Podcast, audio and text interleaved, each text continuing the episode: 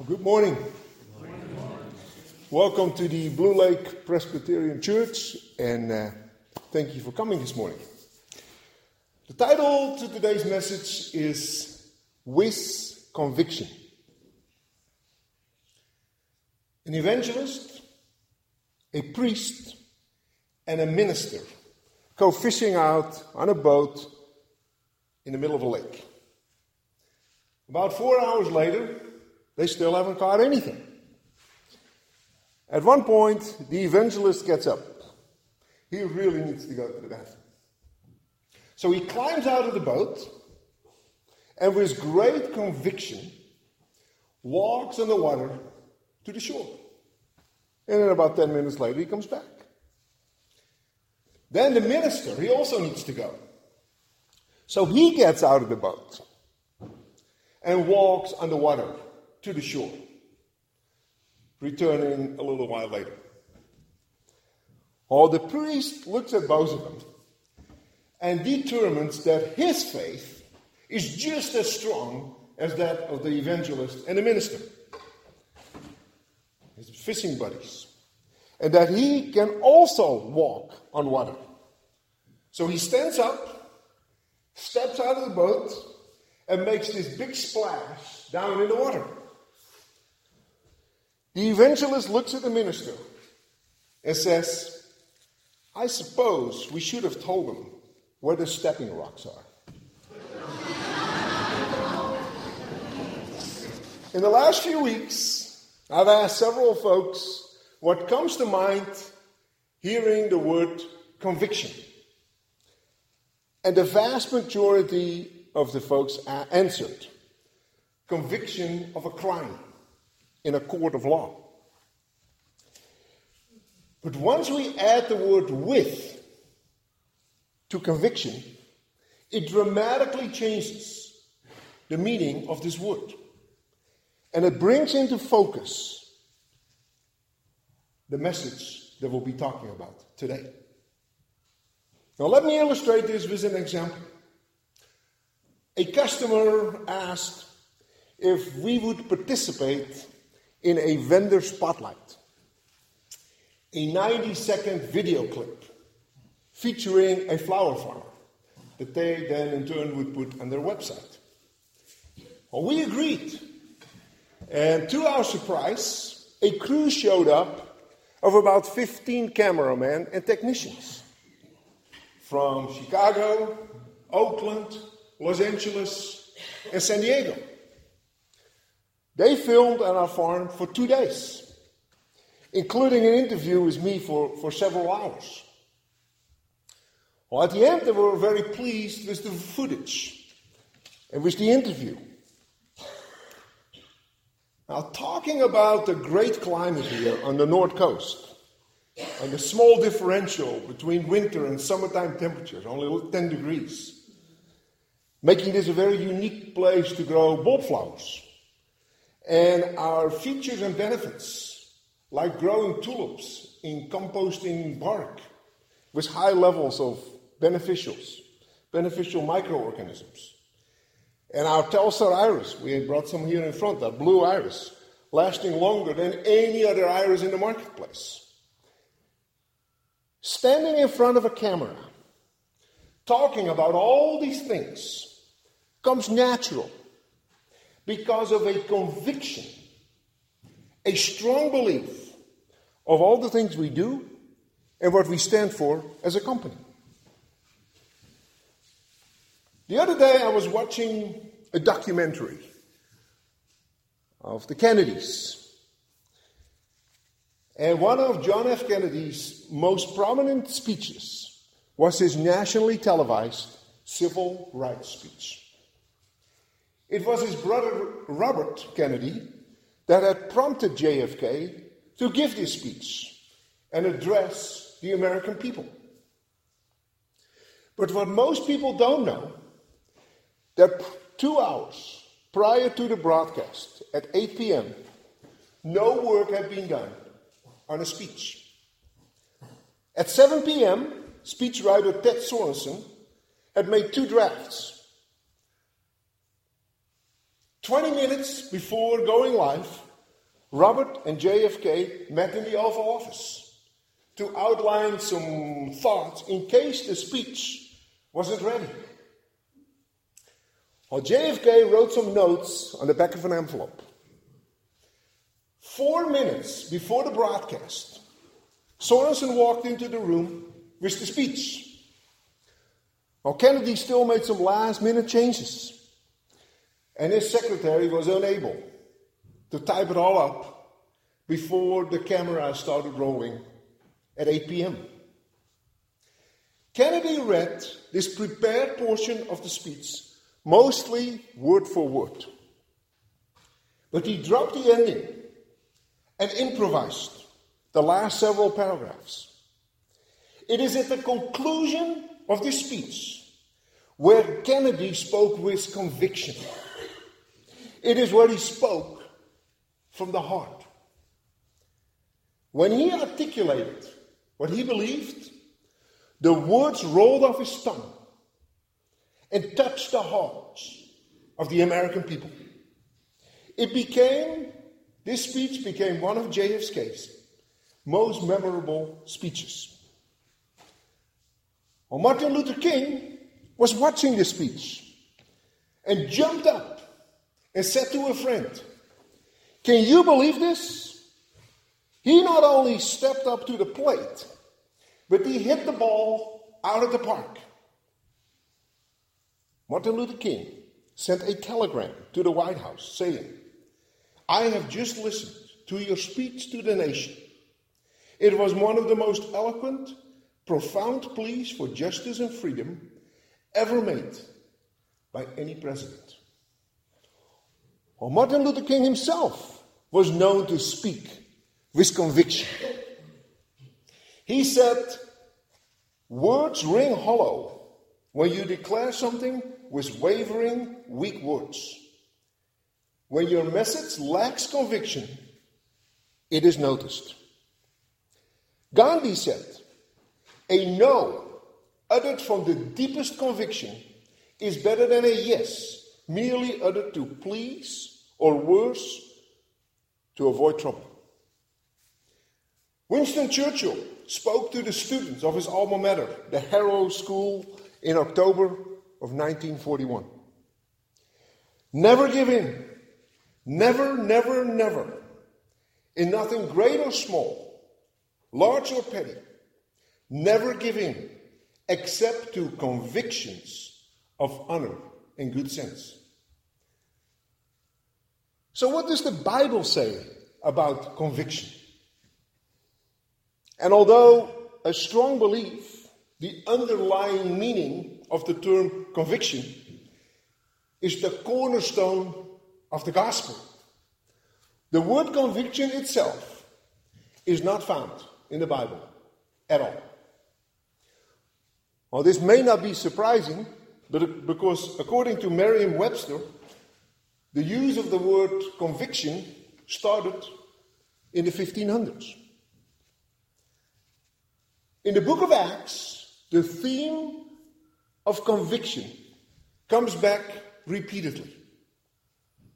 And this ultimate history book of the early church, I'm talking about the book of Acts, was written by Dr. Luke as a sequel to the Gospel of Luke.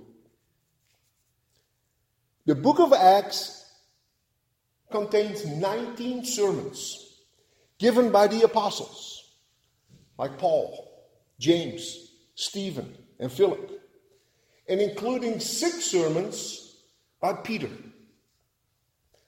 Peter's first sermon was delivered at Pentecost when 3,000 believers were added. But the second sermon of Peter followed after he healed a crippled man. And that's what brings us to today's reading. In Acts 3, verses 12 through 19. And it can be found in your Pew Bible, the, the, the back half, on page 120. And I'll give you a moment to, to pull it up.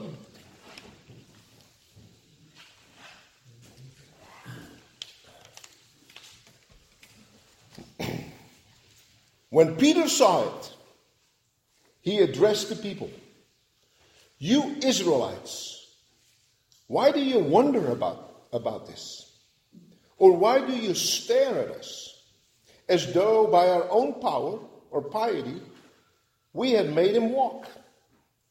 The God of Abraham, the God of Isaac, and the God of Jacob, the God of our ancestors, has glorified his servant Jesus, whom you handed over and rejected in the presence of Pilate, though he had decided to release him. But you rejected the holy and righteous one and asked to have a murderer given to you. And you killed the author of life, whom God raised from the dead. To this we are witnesses. And by faith in his name, his name itself has made this man strong, whom you see and know. And the faith that is through Jesus has given him his perfect health in the presence of all of you. And now, friends, I know that you acted in ignorance, as did also your rulers. In this way, God fulfilled what he had foretold through all the prophets that his Messiah would suffer. Repent, therefore, and turn to God that your sins may be wiped out. Well, let's bow our heads. Guide us, O God, by your word and spirit, that your light, that in your light we may see light, and in your truth find wisdom, and in your will discover your peace through Jesus Christ our Lord. Amen. Well, when Peter saw it, he dressed the people. But what is the it that Peter saw? A little bit earlier in the story in Acts 3, Peter and John had gone up to the temple. And a man was laying there, unable to walk. He'd been laying there from birth. People would lay in there every single day at the gate of the temple called the Beautiful Gate. Or the eastern gate of Jerusalem is also called the Beautiful Gate or the Golden Gate. This is the gate that gives most direct access from the Mount of Olives to the Temple Mount. It's in this exact same location where Jesus entered Jerusalem from the Mount of Olives on Palm Sunday. This eastern gate was sealed shut in the year 1540 by a sultan of the Ottoman Empire. In Jewish tradition, the Messiah will pass through the eastern gate when he comes to rule. The Muslim leader was attempting to prevent this with 16 feet of cement. That eastern gate has remained sealed to today. At this gate, the man unable to walk asked for money as people entered and left the temple. Peter said to him, I have no gold, I have no silver, but I have something much better. I have something else.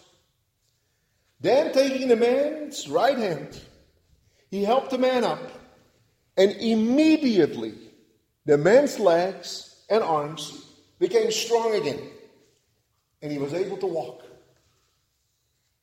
Instead of lying there begging. The people were in awe and astonished and started running over to where this miracle just took place. But then in verse 12, Peter, with great conviction, starts addressing the crowd. Fellow Israelites, why does this surprise you? Jesus had told his disciples in John 14 13, Whatever you ask in my name, I will do, that the Father be glorified in the Son. He said in Matthew 21 22, If you believe, you will receive whatever you ask in prayer. If you believe. But here's the heart of the matter. This is where conviction, with conviction, comes into the picture. Some people may just say the words, but deep down, they don't believe it. In chapter 19 of Acts, there's a story of the seven sons of a Jewish high priest named Sceva. And they saw what the Apostle Paul was doing, casting out evil demons, evil spirits, in the name of Jesus. They also wanted to do this. So, to an evil possessed man, they proclaimed, I command you by the Jesus whom Paul proclaims. But then the Spirit said, Jesus I know, Paul I know, but who are you? The man with the evil spirit turned and jumped on the seven fellows and overpowered them and ripped off all their clothes. And they fled. This attempt by the seven sons of Sceva, it failed. Because they just spoke the words. They did not speak with conviction, with a belief in Jesus. They did not have a personal relationship with Jesus Christ. They recognized the power of the name, but it wasn't personal to them. This incident had a great effect on all the Jews and Gentiles living in Ephesus. It caused a mini revival. People repented from their sins and changed their ways.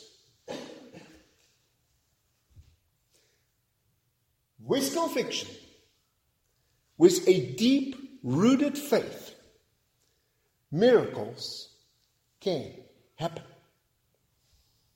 In his book, When You See the Invisible, You Can Do the Impossible, Oral Roberts shares the most powerful secrets on living a life of miracles. That is what those folks at the temple gate encountered.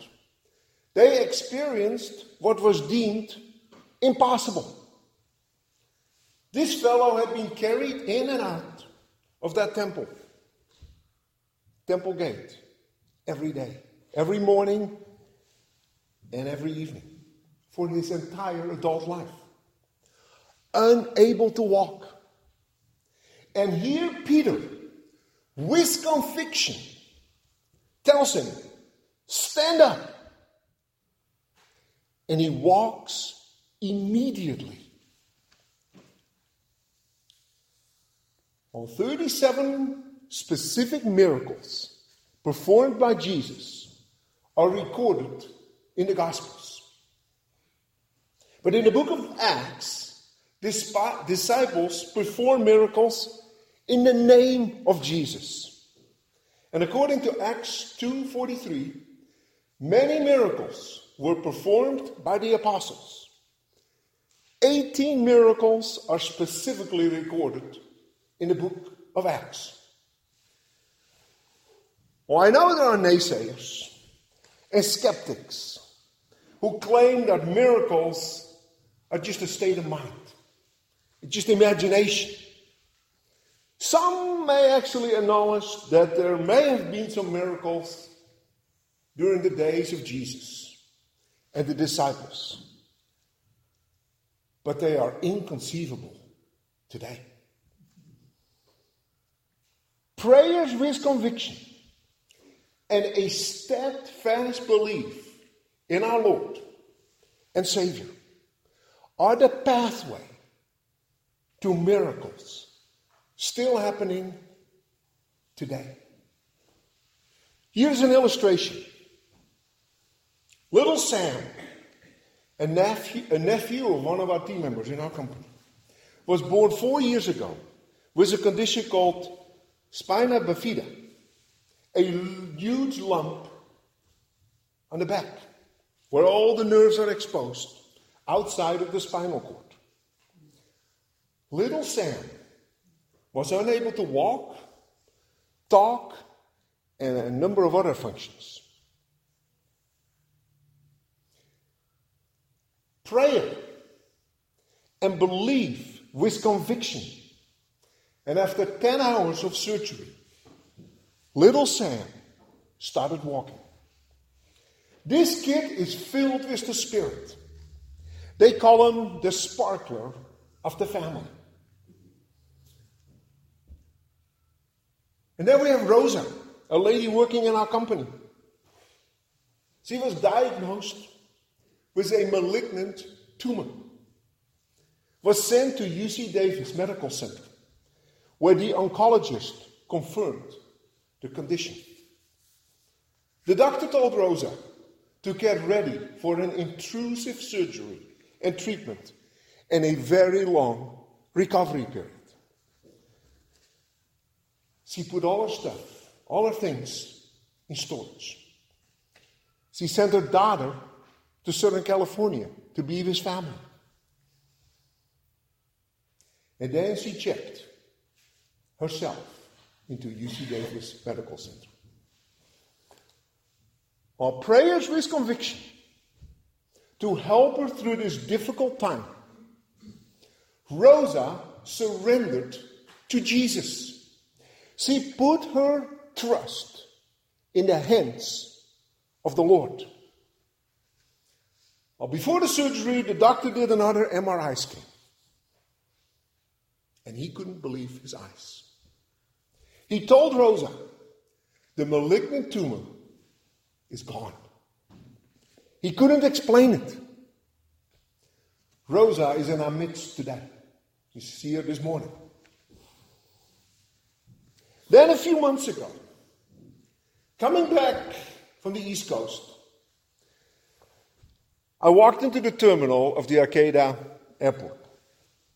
It was pouring rain, smooth concrete, and dress shoes. Is not a good combination. I slid backwards, went flying, and landed on my wrist. On the moment it happened, I knew something was wrong. I temporarily lost vision and almost fainted. So I had to sit down for a while in the terminal.